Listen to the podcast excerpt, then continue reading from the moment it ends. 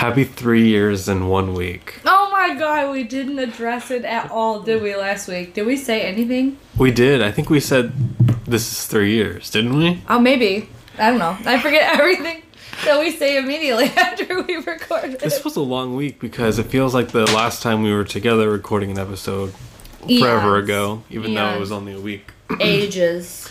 We are joined by a special guest We do. We have a new mascot. Phoebe's out. Xander is in. We are babysitting my stepkid's puppy lab. He's big, he's black, and he's um such a lover boy. And he's a year old, but he is the size of a fucking horse. Um and he's currently chewing up a toy. He will settle, but he's kind of dumb and he's so sweet. He's like a floppy little drunken toddler. Um, but he's going to town on this little stuffed animal froggy thing. So if you hear any strange side noises, it is Xander, a new dog. a new dog. Phoebe is not join joining us right now. I feel like she might make an appearance, um, or Xander might lose his shit, and we might have to get up and let him out. So just a fair warning. Would you have a puppy in the room? he, you would never know he's a puppy because he's literally bigger than me. He's massive. I had him stand up, and he's literally the same length as me. Is he really? Yeah, he's yeah. Want to see? Come on. You might even knock me over. Up, up, come on up, up. You can do it. Yeah. Oh, look at the baby. Look at the baby. Look at the baby. He's almost as tall as you. You're Yeah. right. He's like four and a half feet, I would say, long. Like I'm five two, by the way, for the listeners. We've already addressed that I have five nine energy. If you're confused, that is why. Okay. So, um, So let's just jump into it. Let's make today quick because I know you're feeling sickly. Yeah, last week I had fucking jaw issues from having cra- my first crown. And I'm feeling okay currently at the moment, but the last I would say like 50 hours I uh I've been Try still- 50 years. but the last 50 years. This is the first time I've been able to speak without coughing. I did drug myself up a bit, so that's helping. Um, but uh, yeah, Is there a way to make him lay down? yeah. Is he stressing you out? Yeah. Settle. Settle. Lay. Good boy. Good Listeners, boy. this is what three years of podcasting will do. just not even talking to you guys No. anymore. You're just in the room while you things are asked me happening. to, and then you didn't say anything while I was doing it. But yeah, you're right.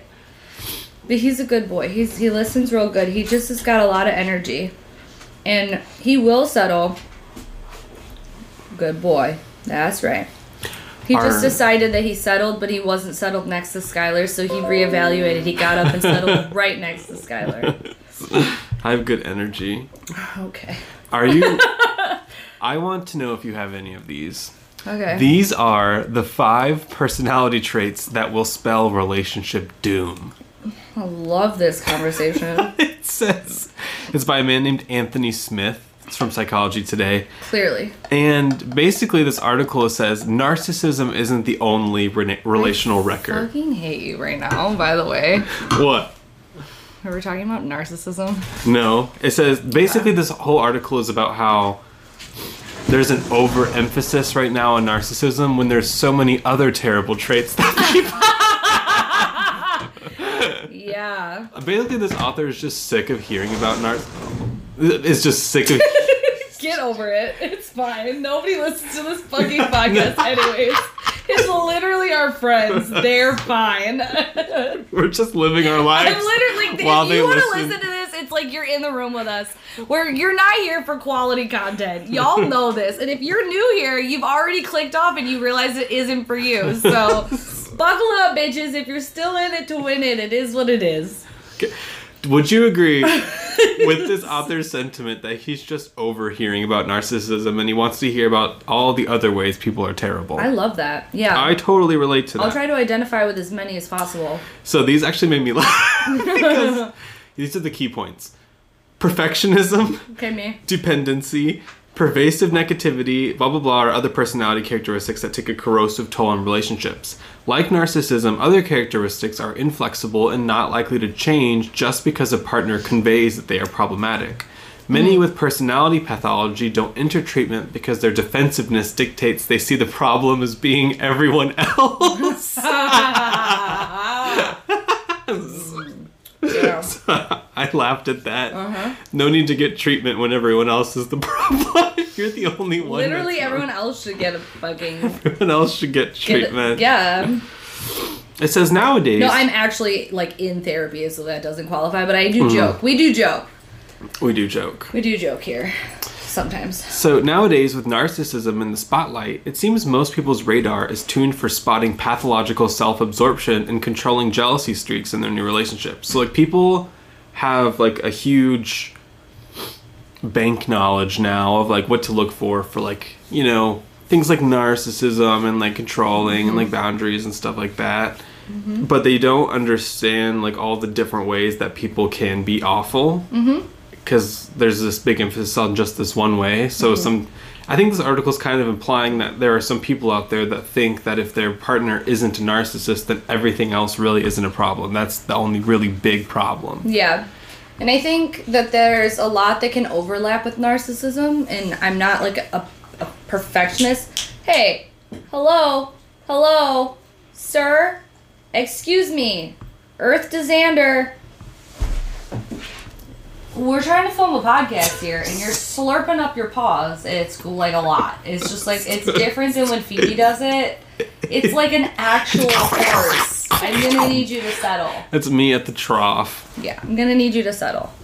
So while it is wise to be savvy to the signs of like malignant tendencies, it's been my experience over the years that there are several other personality characteristics to be aware of that will signal doom. Okay, great. Are you ready for this? Love it. One, dependency.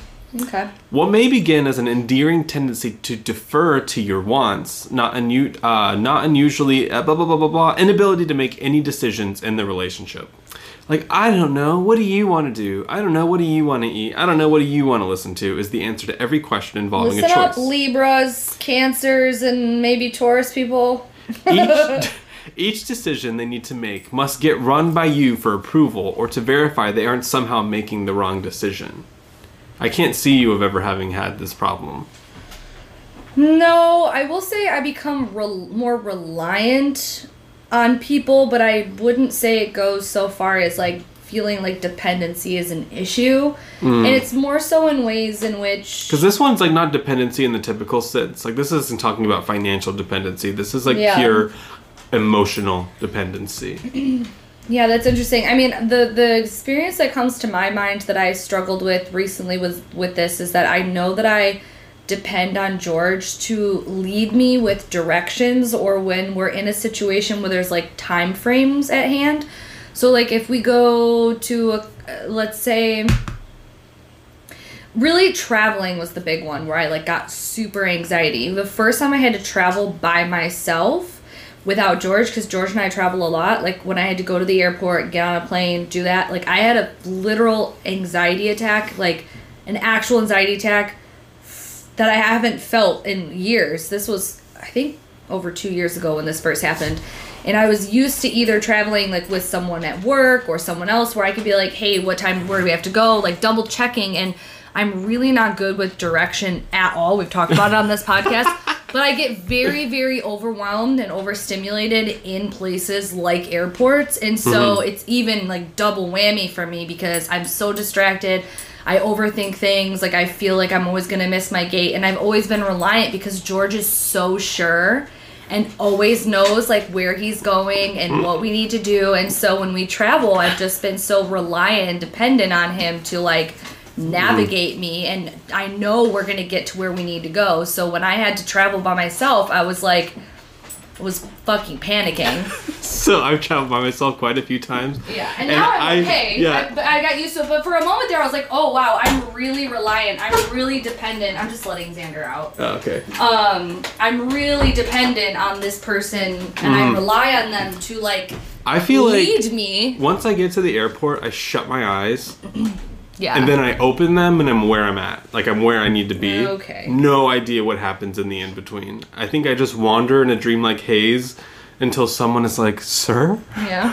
where where do I need to take you?" But I mean, other than that, just the normal dependencies or like reliability of having Mm-hmm. a partner for so many years. But I wouldn't say it's like a make or break things. Like if I have to, when I do, I know how to. I I, like time alone and I know how to be independent. I think that people like I feel like I'm the person that defers, but it's not because I think people could see that as dependency, but it's more like whatever happens, I do not care. Like where we go, I do not care. What we do, I do not care. Mm. And usually I'm in relationships with people that really do care about those things. Yeah. And so like I just want to do what they want to do cuz like it's more annoying. Like I'd rather not do what I want to do than hear someone complain. Oh my god, that is the biggest fucking textbook Libra moon thing I've ever fucking heard in my whole fucking life. Like I would like I would rather suffer than inconvenience No. somebody else in any it's fucking not even way. i don't even care about inconveniencing people anymore just hearing people complain about something minute to me it just i can't well, you live with me, so I don't know how you do that. no but i mean like like let's say someone let's say i'm like let's go to the pita pit Okay. and the other person Pita pit. I fucking love the Oh pita my pit. God, and then we get there and I'm loving my pita pit and the other person's like, ugh, no. I just it's just so grating on my ears. Uh-huh. Especially when it comes to small things like that, that I would rather just go where they want to go. Because I get more irritated at at things like that than I get from happiness from doing what I want to do. I don't know You what that says about me. Exactly what I said. I would rather be less happy so that you are not inconvenienced. No, it's more like I don't want them inconveniencing me with their unhappiness. Is that wrong? That's saying the same thing in a different way. yeah, but it's not that. Their inconvenience is inconveniencing peace at any cost. People, other people not having peace gives you unrest. yes, it so does. So you would rather sacrifice peace for yourself anyways I know, to but keep them peaceful. I think people should realize though that like when you're describing Libra Moon like peace at any cost because we truly care about peace. No, it's because like other people are so annoying. No, that's your Virgo. Oh.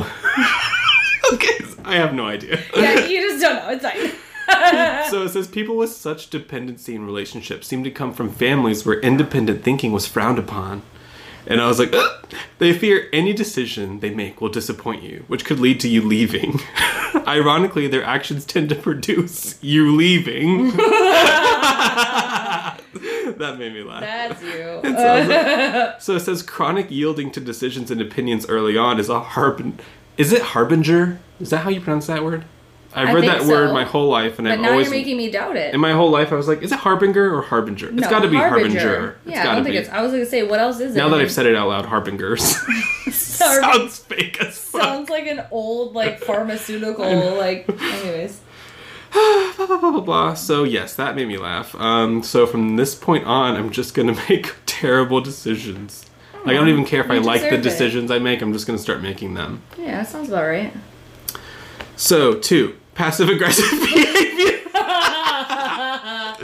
it says if you've ever given someone the silent treatment or were intentionally untimely for an appointment because you had a bone to pick and knew it would get under their skin, you've engaged in passive aggression.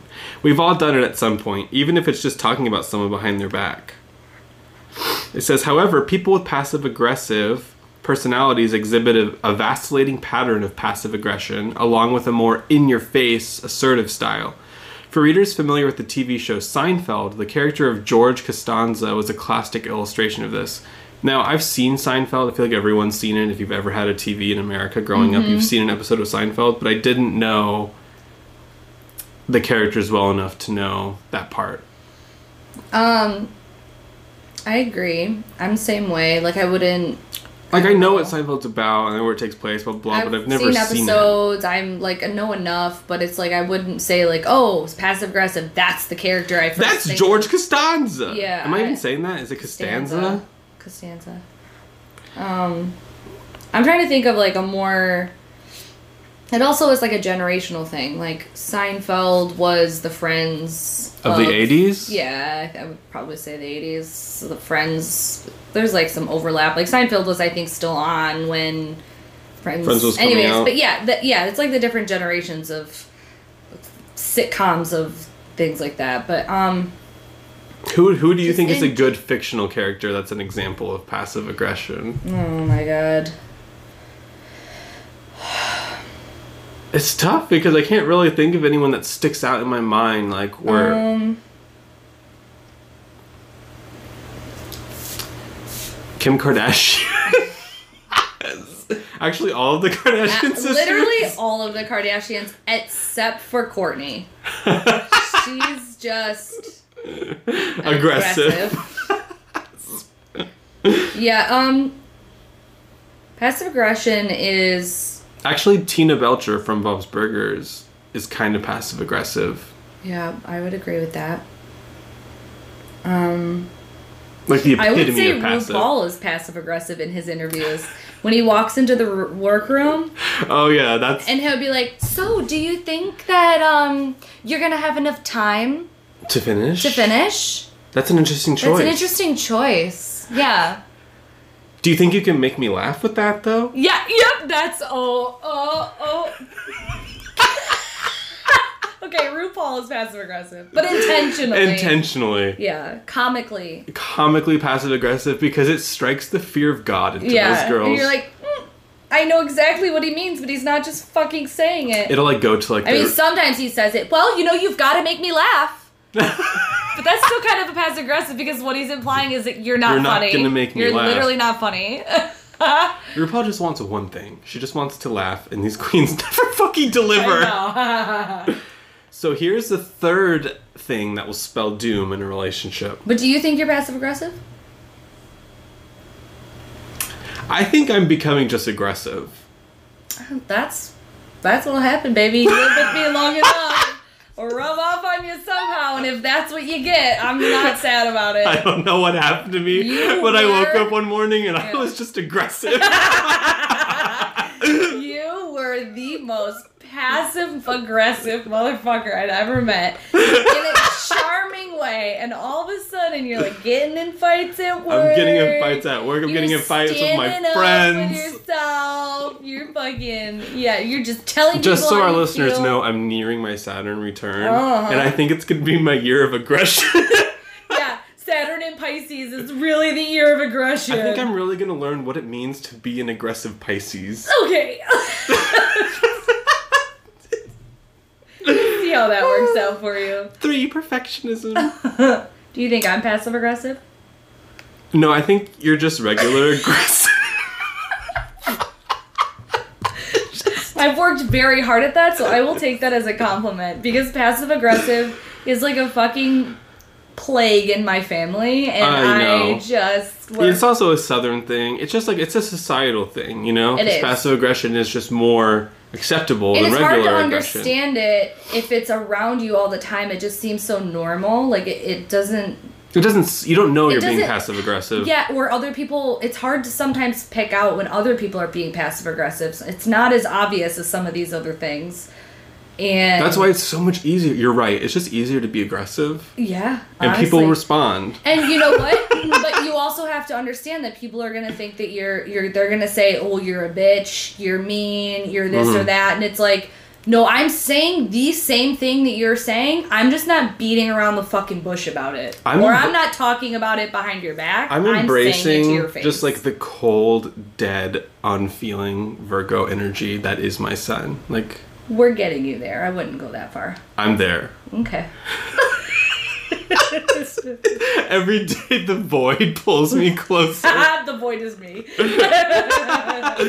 so everyone, perfectionism can be pathological. You know, Oh my uh, because like people listen to this podcast and think there's no way those guys are perfectionists. Perfectionism can be pathological and lead to interpersonally controlling mm-hmm. behavior. Individuals obsessed with doing things perfectly tend to rigidly adhere to rules, details, schedules, and routines. Essentially, they control their anxiety by controlling their envi- environment, and people tend to get sucked up into their vortex. yeah. You probably know someone who can't take their family on vacation without a minute by minute plan of what they'll be doing, which is the nemesis of a relaxing time. If you attempt to reason with the person that there's plenty of time and no need to schedule things so carefully, chances are you'll be met with a ridiculing, irritable reply that you don't appreciate they're trying to make blah blah blah. Basically, I mean, people- this is annoying because it's implying that perfectionism is only about planning something. Um, but Mm-hmm. that was just their biggest yeah, example. that was like an example. I get it.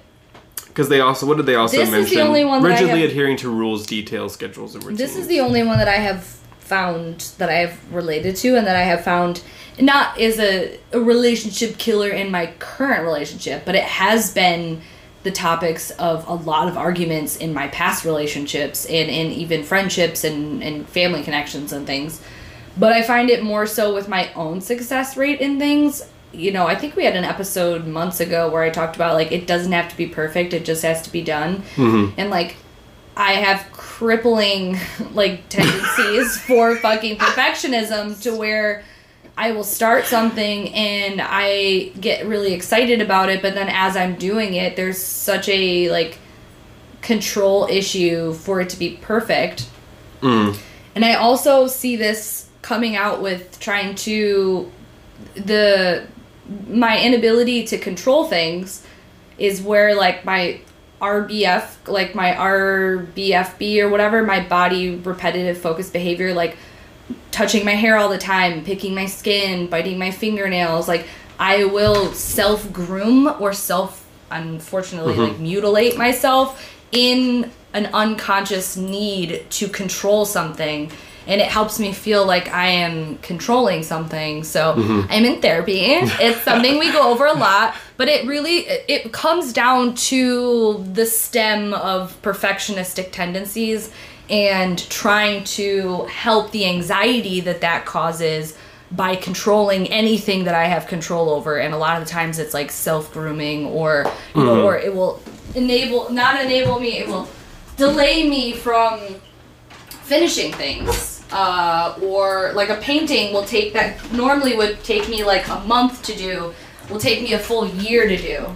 Yeah. We let Xander The dog is in, wet. and he was outside. Did you guys die? How do you feel about perfe- perfectionism?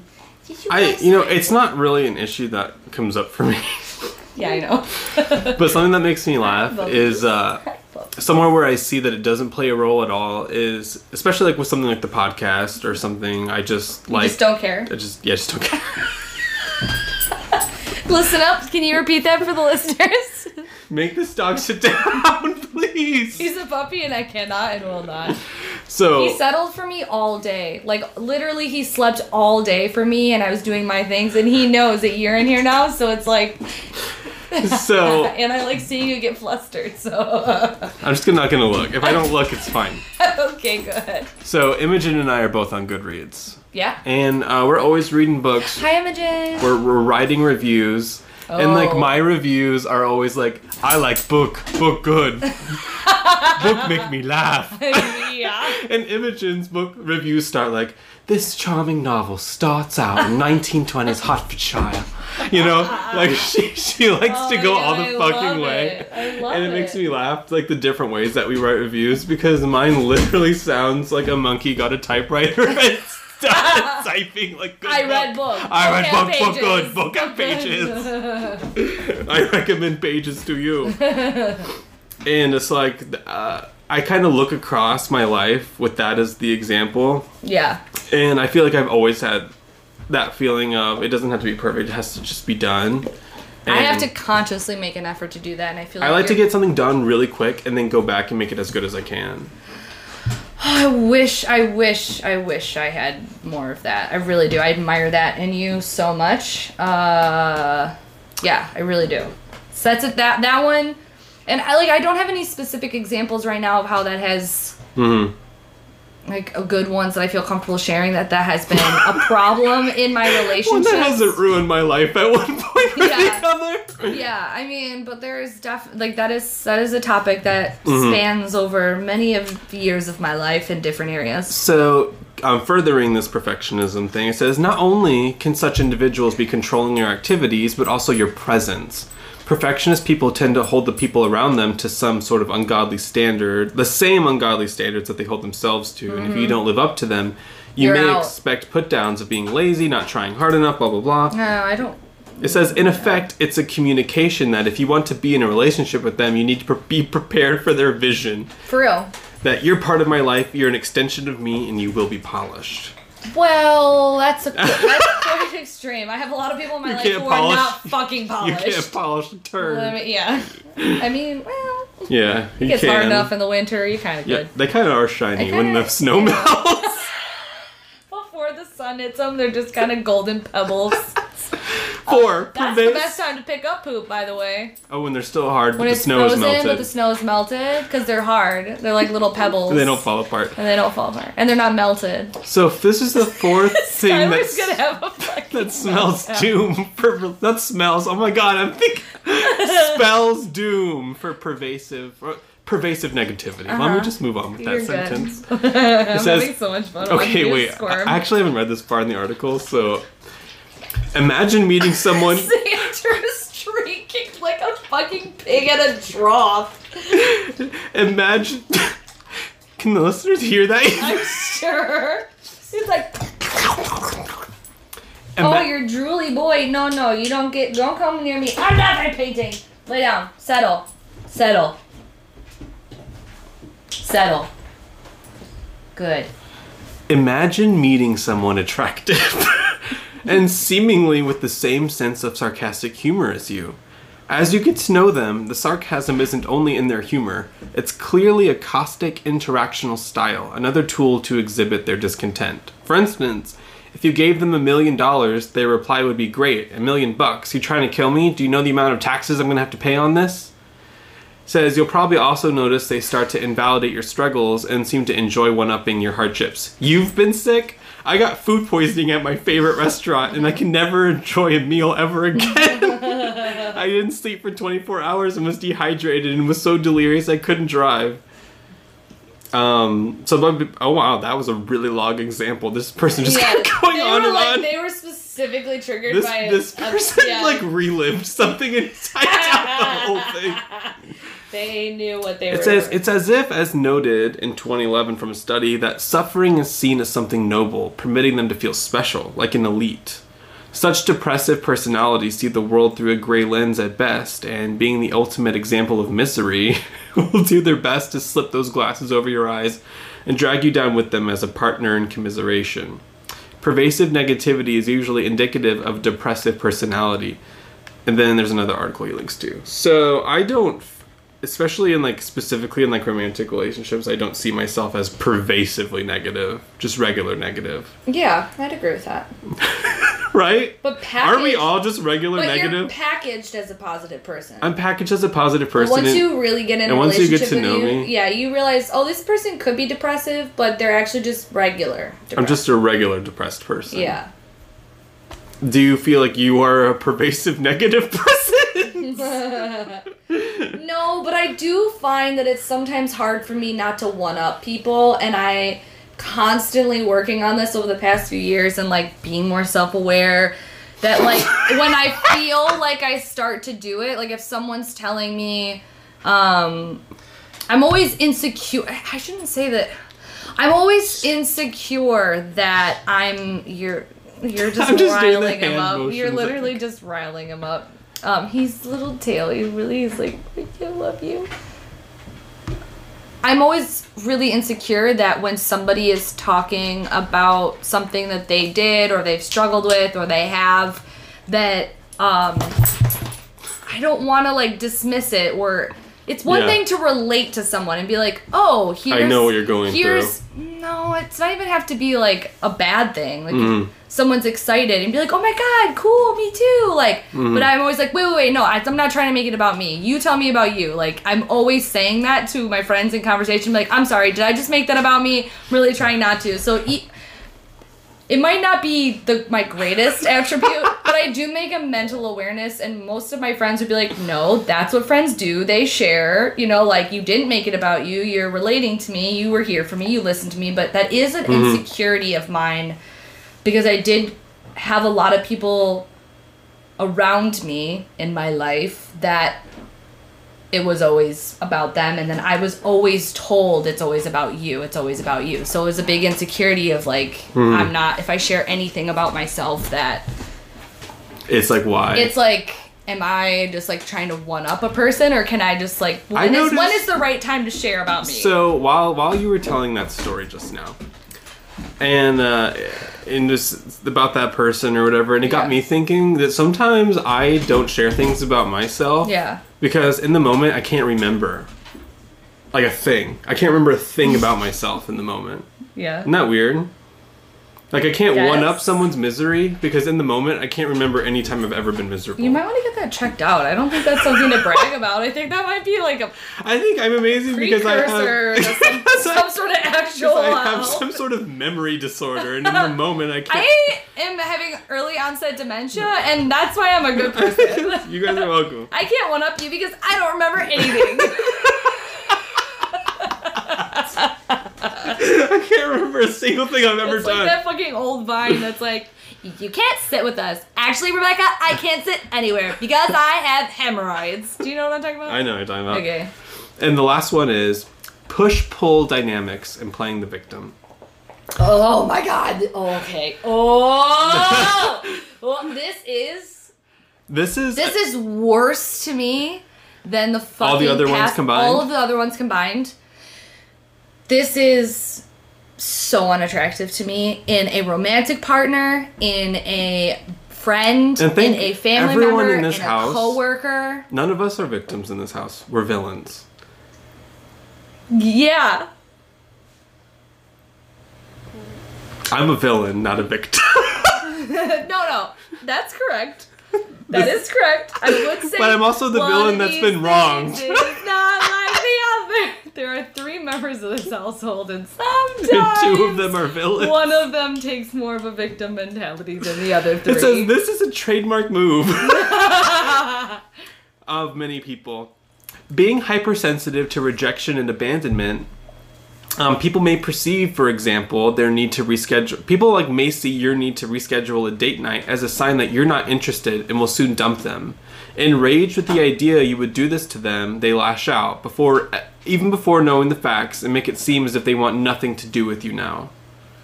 So like like you'll do something really random and they'll push you away. I guess this is the first they're doing the push pull dynamic. Mm-hmm.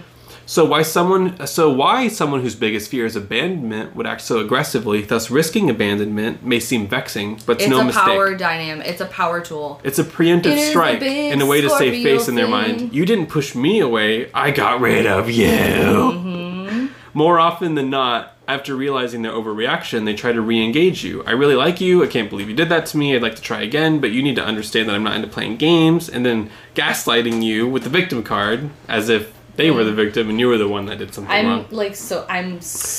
I know. So it says, unfortunately, there are no guarantees triggered. they won't continue to do this. Anyone struggling in such a relationship is encouraged to read this book called Stop Walking on Eggshells Oh. to learn how to more successfully interact with friends or loved ones, and The Buddha and the Borderline, which is a book.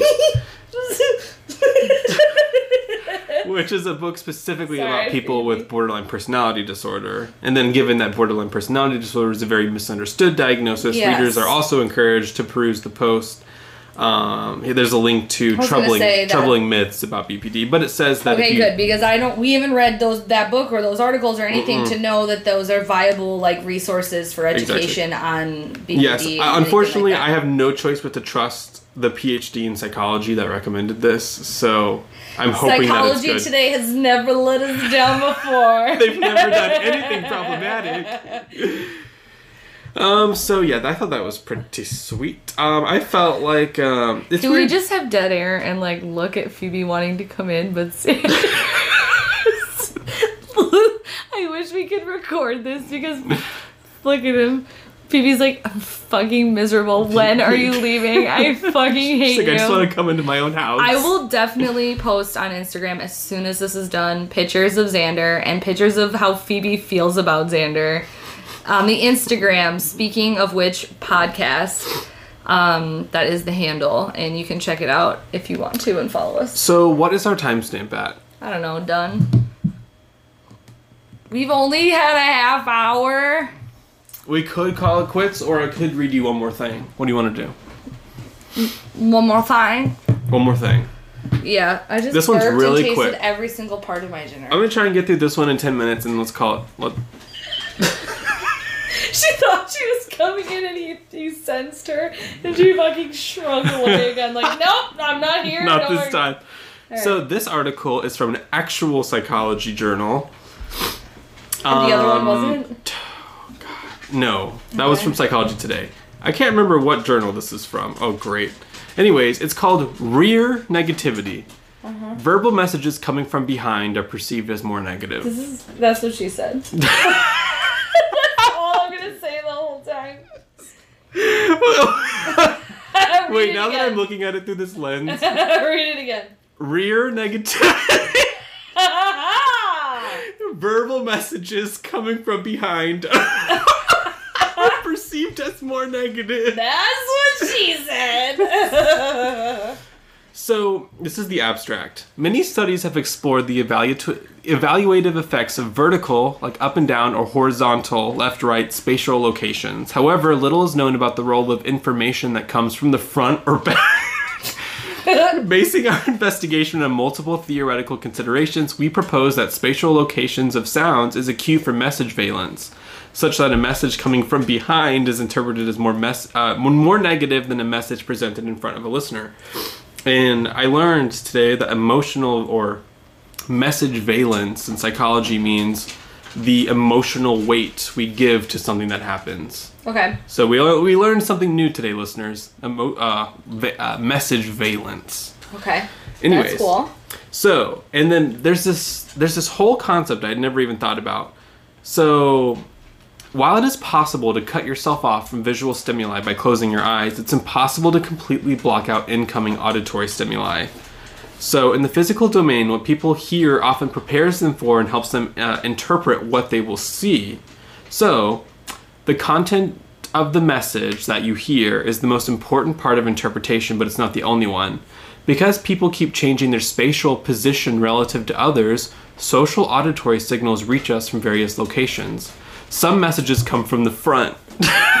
this occurs during face to face interactions uh-huh. which allow listeners to follow speakers' eyes, facial expressions, and gestures, providing valuable information about motivations, intentions, and traits. However, sometimes people do not face someone when they're speaking, and this occurs when they need to watch what is in front of them or unable to turn around. Basically, this whole article is saying that when someone is speaking to you, mm-hmm. The way you interpret their message is going to be different based on where around you in 360 degrees they're standing. You'll perceive the same message So directly having- to your left, then you'll perceive you'll perceive it differently than if they say it if they're right behind you. So like having a conversation that's difficult with someone in a car might not be the best bet because you can't really face them if they're driving. No, you're driving? Actually, this article mentions that especially when it comes to men, men have the best conversations in cars because they don't have to look at each other. Oh god, men. And I was like, oh my god, that's so true. I've had like my best bro conversations in the car, just like looking forward. No, like no direct eye contact. And so it says basically one of the reasons that this is interesting and a reason that it's important for us to understand this is because there are people with disabilities that don't have the option to turn around and look at Oh, people what? like That's while awesome. like while you're talking to them. So they really want to understand like the best position they To can communicate. to communicate in. Like people want to know where oh they my can god, that's so cool. where they can stand in front of a person to best present information. Yeah. So that's perceived as less negative. It just says there's a million good reasons for us to know spatially where the best way to deliver messages. And it kind of also goes on to talk about spatial metaphors. Like, they did a study where um, if you gave a word like optimism on a screen, if you put the word optimism at the bottom of the screen, it took people longer to explain what optimism means than if they than if you put the word at the top of the screen. So like if you put oh my god, you're speaking my fucking language. So- I love that. so if you put positive words at the top of the screen, may people naturally look up for inspiration, and because you're looking up, you're pre-primed for inspiration, and then your brain is pre-picked to go ahead and explain positive words. So that means when they put a negative word at the top of the screen, people had a really tough time really quickly defining the word because they need that word to be at the bottom where like things are lower This and things like are worse. big synesthesia shit. Like, I right? it. It was really interesting. And then it also said that like we also like spatial metaphors take up our whole language Hmm. because like your future is in front of you and the past is behind you. But obviously the past is not literally behind you, but we do have a spatial sensation. Like when we think of the past, we almost literally feel it behind our bodies, but that is just a You metaphor. know what's so weird is I feel it to the left. and it does mention in and, other and I feel the cultures future to the right and not future in for in front of me, past in the back. uh, I I feel like the past is to my left and the future is to my right. I don't know if it's because I'm right hand dominant or so I like lead with my right side and I follow. Mm-hmm. if you with were left. left-handed that would most likely be different because this article mentions that people that are left-handed Mm-hmm. view things towards their left as more positive and things towards their right as more negative and people Mm. that are right-handed view things towards their left as more quote-unquote negative in Yeah. the past blah blah So I basically like psyched into the whole article. you're psyched Oh yeah God. you're basically psychically in tune with this entire article already so this article goes on to hypothesize that there is something called a rear negativity effect such that verbal verbal messages coming from behind a listener are perceived as more negative than identical messages coming from in front of a listener. in the butt. So, I, my first takeaway was if you are delivering someone bad news, do not tell it to the back of their head because it'll double the bad news essentially. Wow. It says there's like I fucking hate you. Say it to their face. but if you really wanted to hurt someone, make sure they're facing away from you when you say it. yeah. It says there's something about spatial awareness of things behind us that are just imminently more threatening because we literally can't see them. So Mm-hmm. our brain is already primed to be listening and know that something is behind us. I mean, it makes sense when you think about it. It but does it's make not sense. something that I'm consciously aware of on a day to day basis Be- when I'm communicating, and I might be a little bit more now that I've heard it. So one of the studies took place in Poland and they played clips of people speaking Chinese behind people, like specifically Chinese in a language that none of these people knew. And they had to guess the feeling that these people were having while they were talking. And if people heard it coming from behind them, they were like, these people are really angry. These people are really upset. Um, like they're fighting about something. Like they thought that like the more they had to listen to something that was behind them, the more like sinister it started Ah. to feel. But when people were just uh, hearing the recording coming from in front of them, they were like, it's just a normal conversation between two people. They could be talking about anything. But when it was played behind people, it was scary. Crime. Wow. And I thought that was really interesting, and like they started to get like almost paranoid. It was weird. wow.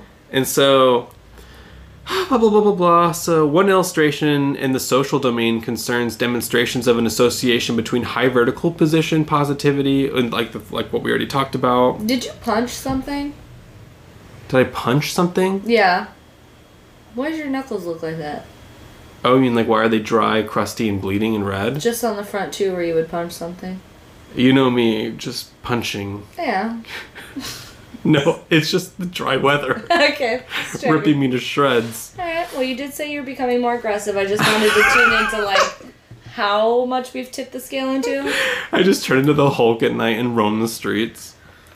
So, before we consider more complex factors, it is worth noting that emotional significance of objects provides cues for allocation of attentional resources needed to cope with them. So, danger cues quickly activate survival circuits. So, when something is behind you, it automatically activates survival circuits. So, there's really not even a way to get around this. Like, Okay. even if you primed your brain to know that something is going to feel more threatening coming from behind you, there's not much you can do Instinctually, like it'll just continue to feel threatening. Mm.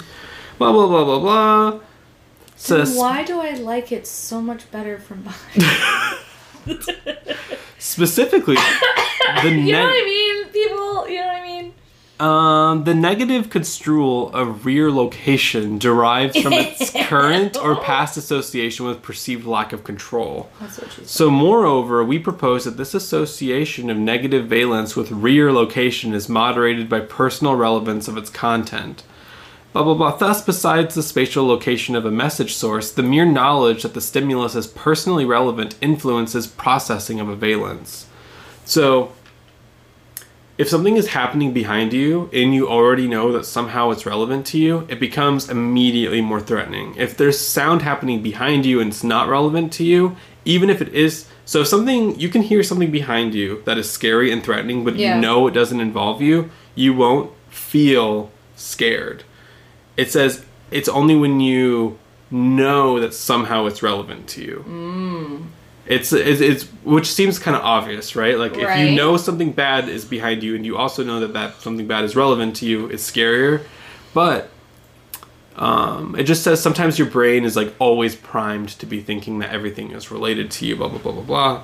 Yeah, like when you walk up the stairs, but there's no one behind you, but you feel like you're gonna be attacked. Yes, exactly like that.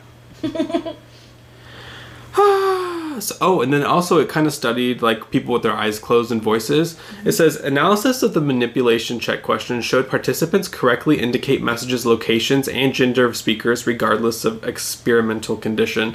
So, like they did, they played a bunch of people like different languages Yeah. with like um, different types of voices, like male sounding voices, female sounding voices, and they played them like in 360 degrees around the room. And it said people could almost like with exact precision, like point to exactly where a speaker was, which sounds obvious, but it just says that the amount of spatial awareness we have is really impressive as humans. Like we can really, we have like a full Yes. range around us and. Well, I was telling you a little bit about that fascinating book. I took a pause on it because I got a little overwhelmed with the other books I was supposed to be reading. because I was reading this one for just like my own, you know, my own self and wanting to learn.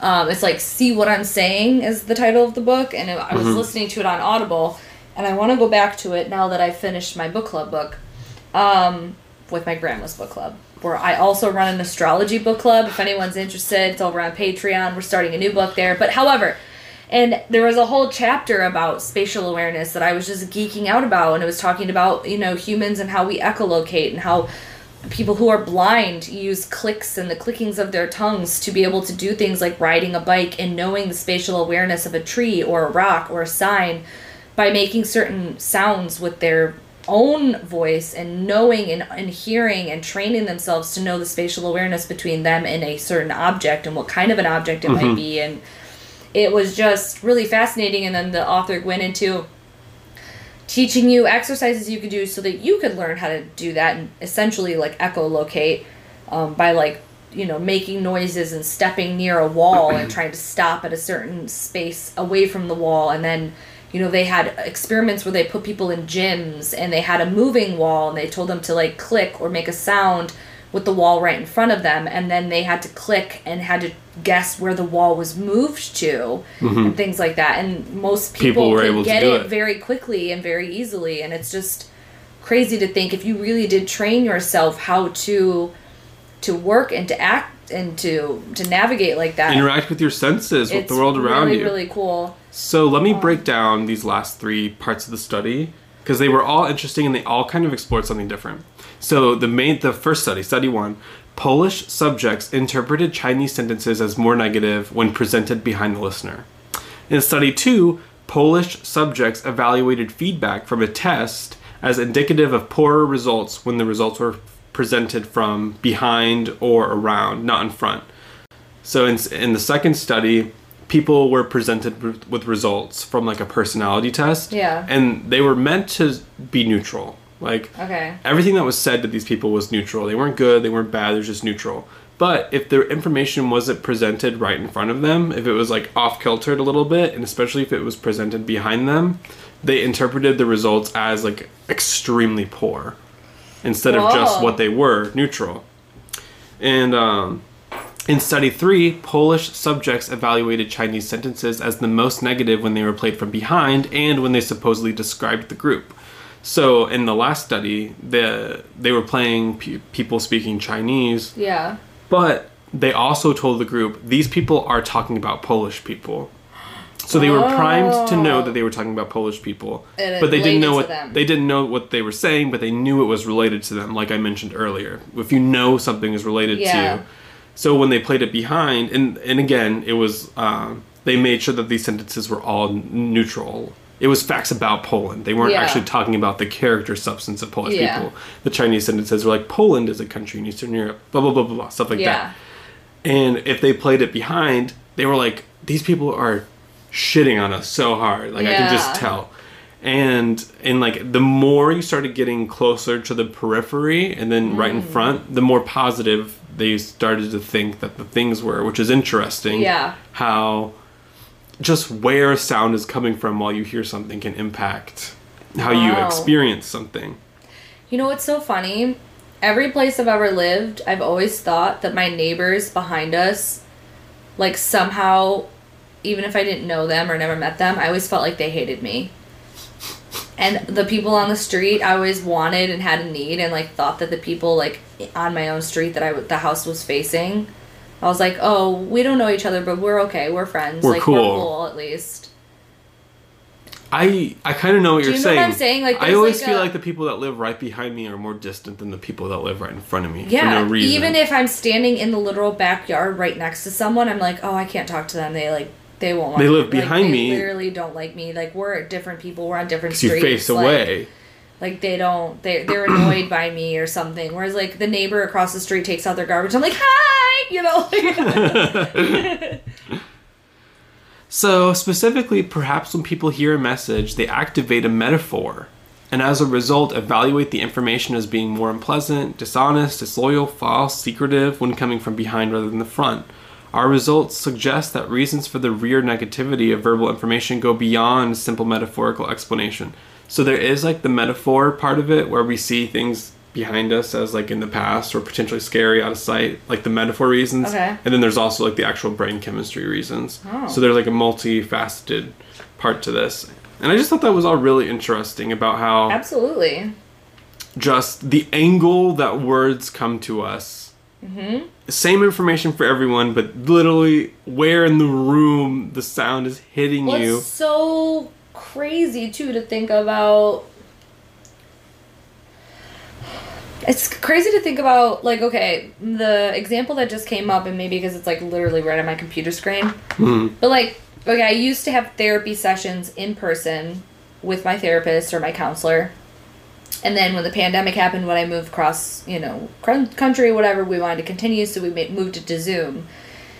And even sitting in a room with somebody, you're facing them just like you and I are, but there's still ways in which to dis- disengage or to turn or to be looking away or to be looking down or whatever and hearing the information different. But whenever I'm listening now to my therapist or we're having a conversation, I always have ear headphones in. And no matter what way I look or I turn or I face, even if the information feels like if I were to have my headphones in and I turn completely around, It sounds still the same. sounds the same. And I feel like I don't know, there just might be a difference in the directness of having Zoom client relations or, you know, Mhm. therapy sessions or things like that where the sound comes directly into you your know, ear like holes. okay, getting there is something to say about getting a tarot reading in person with someone where you're feeding off of the energy in the room. You're directly there. You can look them in their eyes, and, and it's palpable. But there's also something to say about being able to take in a reading and putting headphones in, and the messages directly going from the computer to you and to in in your ears. There's like pros and cons to everything, and I was just thinking a little bit about that as well. Not like only in person behind, but like the difference that headphones could make. You like the I next mean? time you're on a Zoom call, you're just facing away from them. they just see the back of your head, and you're just talking like normal. I'd be like, I don't believe a word you said. I have rear negativity bias, and I'm, I'm working on that right now. All right. I just like choked a little bit. I'm sorry.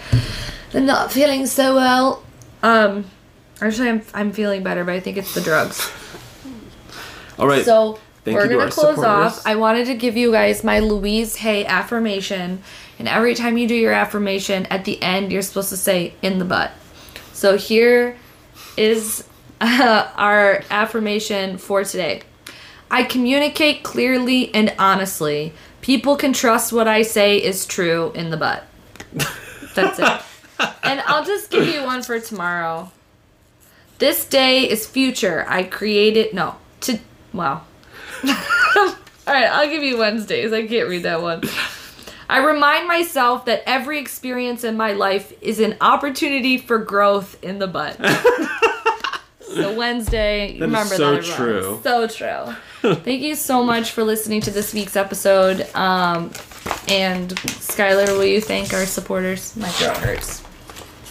Thank you, as always, to Julie C., Anna M., Heather A., Alyssa S., Rebecca PK, Teresa D., Dominic B., Melanie W., Catherine L., Jesse D., David B., and Karen R. As always, you can find us on Instagram at Speaking of Which Podcast. You can also post in our Discord. You might be the only one in there for a day, but someone will get back to you. Maybe. Maybe.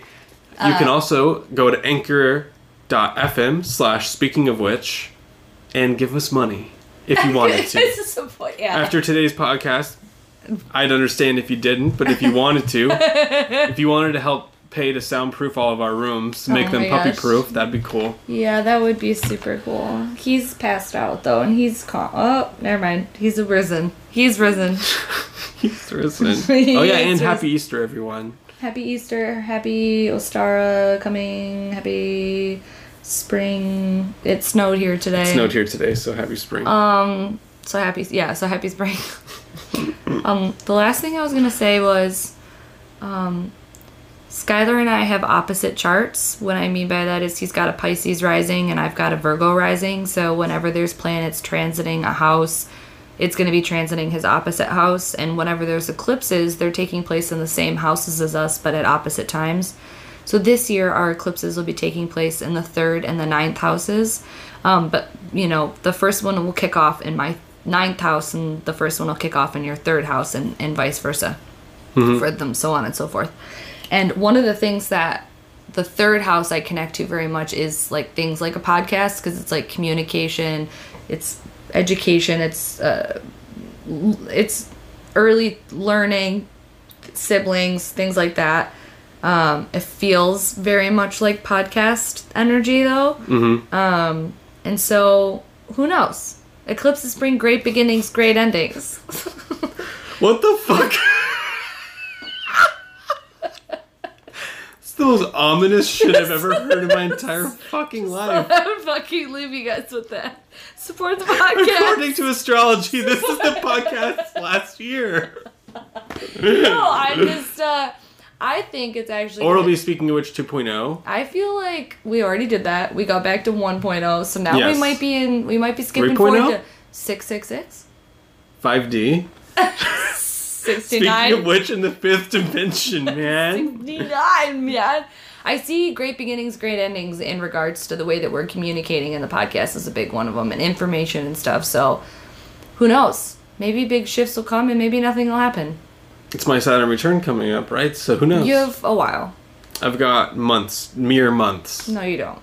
months. Okay.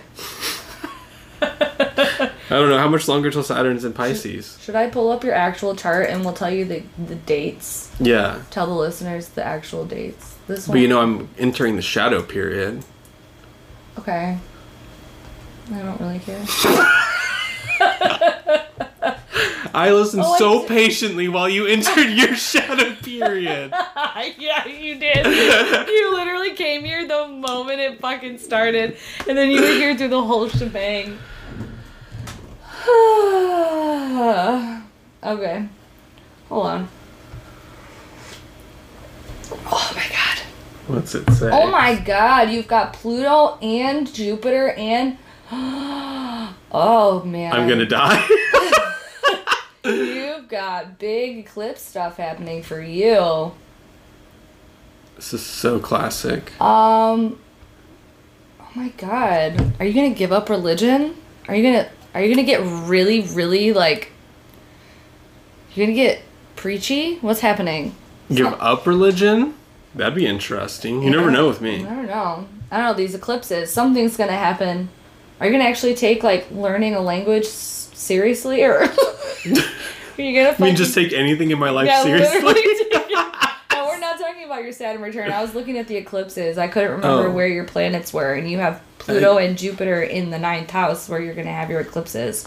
I didn't realize that there was even eclipses happening that were. Okay, well we'll talk about it later, I guess. Let's go to your Saturn return. Oh wait, I gotta do this first. Is this interesting for people? Yeah, Yeah. actually, I think this is interesting for people. People want the tea. What's the tea? What's the tea? Just drag me astrologically. Tell me what's gonna happen. Oh my god. Well, you're not paying for my services, so we'll see what you get. um, I'll tell you the exact. Only give me doom and gloom. Yikes. Alright, well, I'm trying to find the exact day. It looks like, and I can't confirm this because I don't feel like fucking going Absolutely, but just a rough estimate. You're not going to have your Saturn return until 2023, March of 2023. Are you kidding me? That's a whole year away. Yeah, I know. That's what I said. Shadow periods be like. Yeah, I was like, I was like, I'm like, I don't know if I would consider this a fucking shadow period. I mean, Oh, so I still have one year of happiness left. well, Saturn's currently transiting your 12th house, so I, I, don't. would say no. That's great. Looks like there's a lot going on in the there, bottom there, half. there actually is a lot going on when you when you start your Saturn return. Actually, it looks like there's so much There's going on. actually a concerning amount going on in your first and your second house. oh my god. Um, Am I gonna have a a ba- What'd A you say? baby? No. Why is that what you went to? um, I mean, I guess you could, but that's not what this is about. The first house is all about identity. Oh, it's classic. It's about um, ego, the way that you Mm-hmm. um, view yourself, the way you start things, the way that you. It's really like. I- Yeah. I mean, the, the first house is about the self. And um, in its opposition, the seventh house is about partnerships, relationships, and we. So, that like, one looks a first little house. empty. Sure does. Oh no! no, I'm just joking. So, first house is me, and 7th house is we, and so on and so forth around the chart. So, the second house that you see all this fucking Aries shit in is the second house of material possessions, um, resources, finances, um, yeah, money, and, and a lot of the times just like financial income Like I could become my rich money, beyond my wildest dreams. my money, my possessions. Where the eighth house, the opposition of that is your money, other people's resources, things like that. Looks empty. So, sure does. this is so fucking classic. so, so joking. Um, but when you are having your Saturn, when your Saturn return begins, just so you know, Sky- Skylar has Saturn in Pisces, and it is seven degrees away from his ascendant. So it happened. He has Saturn in his first house, and he is going to be having his Saturn return, and it will transit his first house. So that's why we're talking about things like identity, self, ego. Um, a lot of the times, the first house can signify the physical body. So going through like an identity crisis or physical changes of some sort. Um, I just get super hot, like I get abs or something. I just. I just. Anyway, I get rich Scully. beyond my wildest I dreams, and I get abs. Best Saturn return ever. I just swallowed scalding hot tea, so I didn't spit it all over my keyboard. Um, yeah. So what's interesting is is that you're gonna have the planet of Jupiter when you start your Saturn return in the sign of Aries. So you're gonna kind of get a little bit of what's gonna happen here. For 2023, the majority of the year, Jupiter's going to be in the sign of Aries, so it will be transiting your second house of money. That's kind of really helpful for things like income, finances, material possessions, um, things that you own. What do I have? Uh, because Jupiter wants to give you expansion, luck, opportunity, growth, and Aries, the sign is very um, quick. It's hot. It's it's a little bit uh, chaotic, but it's a lot like a spark, like a flame, like a flash of things. So. Um, I would say that's quite helpful to have there. Uh, there's a lot of other shit going on, but I'm just gonna give you a little little positive note. But Uh-huh. Jupiter is currently in Pisces, transiting your first house.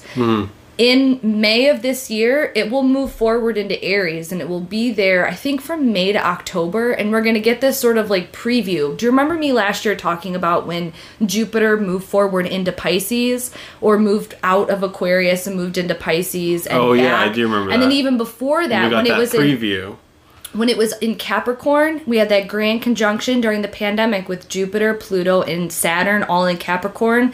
And when Jupiter moved forward for a few months and got the what astrologers call like a preview in Aquarius, we had all of the like had Black Lives Matter movement. We had Jupiter in Aquarius fighting for minorities, fighting for the underdog. The conversations, the opportunities, the um, energy was elevated in regards to that. So, same sort of thing is happening this year where Jupiter is going to give you sort of a preview of how this might affect you personally and also how Jupiter is going to be affecting us socially, economically, globally um, with its energy in Aries from this year, from May to October. So, keep a little understanding of what's going to happen and how this affects you financially, I would say. Um, and empowering you in what you own and what you have. Yes, because I do think it's going to play a big role in your Saturn, the beginning of your Saturn return. Because at, in October, it's going to move back into Pisces and finish what it started before it gets. You it mean finish forward. me? Yeah, basically. Just kill me off. I mean, yeah, I would say, um, oh, there's so much here. You're also gonna have the planet of Neptune, which is currently in Pisces. It will be in Pisces for quite some time. I think probably the majority of your Saturn return. So it's nothing new, but it's also like it's there. Let's see when your exact your exact conjunctions are, and someone can write this down and then trigger us when we realize. Oh my gosh, yes, someone write these days down and then send them back to us. Um. Oh wait, stop. I. Oh, okay. Mm-mm. So your first, I believe. I again, I haven't checked to make sure. Oh, okay. I haven't checked to make sure. Ooh. First actual conjunction at 8 degrees Pisces, Saturn at 8 degrees Pisces, is happening on Valentine's Day. 2024. Stop it! Why does everything happen to me on Valentine's Day? Oh my god. Oh my god. So, of 2024, though, that's your first exact conjunction. Your Saturn return technically starts when Saturn enters Pisces. Um, because it's in your first house. But it crosses affecting the degree I was born But at, But it's February exact 14th. conjunction. It's first one. You can have up to I think three. I think it could hit. Some people have one exact conjunction. Some people have two or three. Um, but your first one, we'll take a look, is on Valentine's Day, 2024. we had a whole episode where I went over all the shit that happened to me on Valentine's Day. Uh-huh. Cross country moves. Saturn all along. Many breakups. Yeah. Okay. Well. Weird, huh? Weird, huh? All right. Let's see when the next one is gonna be. Um, so it'll be from. Oh fuck! I keep doing that. But so it's actually gonna be eight degrees Pisces from Valentine's Day until February twenty first. So it stays eight degrees, So I've got a weird week there potentially. where it's like exactly hitting that Mark the date. Okay. Actually, we're not going to forget oh my that. god, look at your 12th house on the, the day that it goes. You have Pluto, Venus, Venus and Mars are at exact conjunction at six degrees in your 12th house. And- Wait, you guys, oh, a meteor is going to fall from the sky and squish me. You're. This might be your mental breakdown. This might be your actual fucking. You're gonna be like, I can't this do is this it. anymore. this is yeah. This is it. This is it. Okay. Anyways. or it could be a very exciting time for me. Like I said, maybe those abs Maybe- will Yeah. show up. Jupiter is in Aries, so for sure. Actually, by this time, Jupiter is in Taurus in your third Jupiter house. just, Jupiter just flew all the way out of the way by then. Okay, but anyway, so from February 14th to February 21st is your first exact hit. I'm gonna go see if you have another exact hit. It should be because it's in retrograde. Let me just see. It's starting to retrograde. Nope, it went move forward. Uh, uh huh. Okay, and it looks like it's over June 20, around June or probably May 2025. But it do- it only looks like you have. I should just grab my ephemeris to make sure. This is gonna be a long ass podcast episode. Um, yeah, it doesn't look like. Let me just go by weeks really quick. Oh, it doesn't retrograde back enough to hit eight degrees. So that week, February 14th to the 21st of um, By December of 2014, things look like they've spaced out a little. yeah. It's over. No. Does it look like I survived it? yeah. Oh my god, you're gonna survive it. Yeah. yeah! it's gonna be a piece of cake. So good. It's me incredible actually. hmm Um yeah, it's great. Alright, thank you for listening. We Oh, wow, we made it to one. an hour and ten. Skylar's anybody else uh with Pisces coming up? You have like a whole year. We've got a whole year. Like a literal whole year. Relax because Saturn and Aquarius people are trying to finish up theirs, okay? So let them have some fucking room. Um yeah, there's a lot of things that this could signify that like I'm not gonna tell you on the podcast. oh, that's totally fine. Okay, cool. I love it. Alright, thanks guys. Bye. Bye.